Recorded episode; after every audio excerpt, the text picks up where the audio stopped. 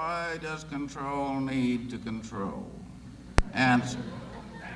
Control needs time. Exactly.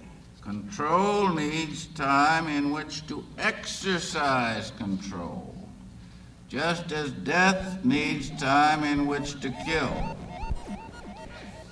If death killed everyone at birth, our control installed electrodes in their brains at birth, there would be no time left in which to kill or control.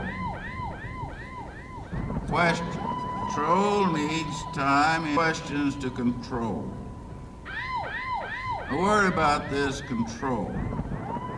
Some years ago in London, I contacted two computer programmers who purported to represent something that calls itself control, allegedly from the planet Venus. Control will answer any question for one dollar. You give your question to the programmers who feed it into a computer some way, and out comes the answer.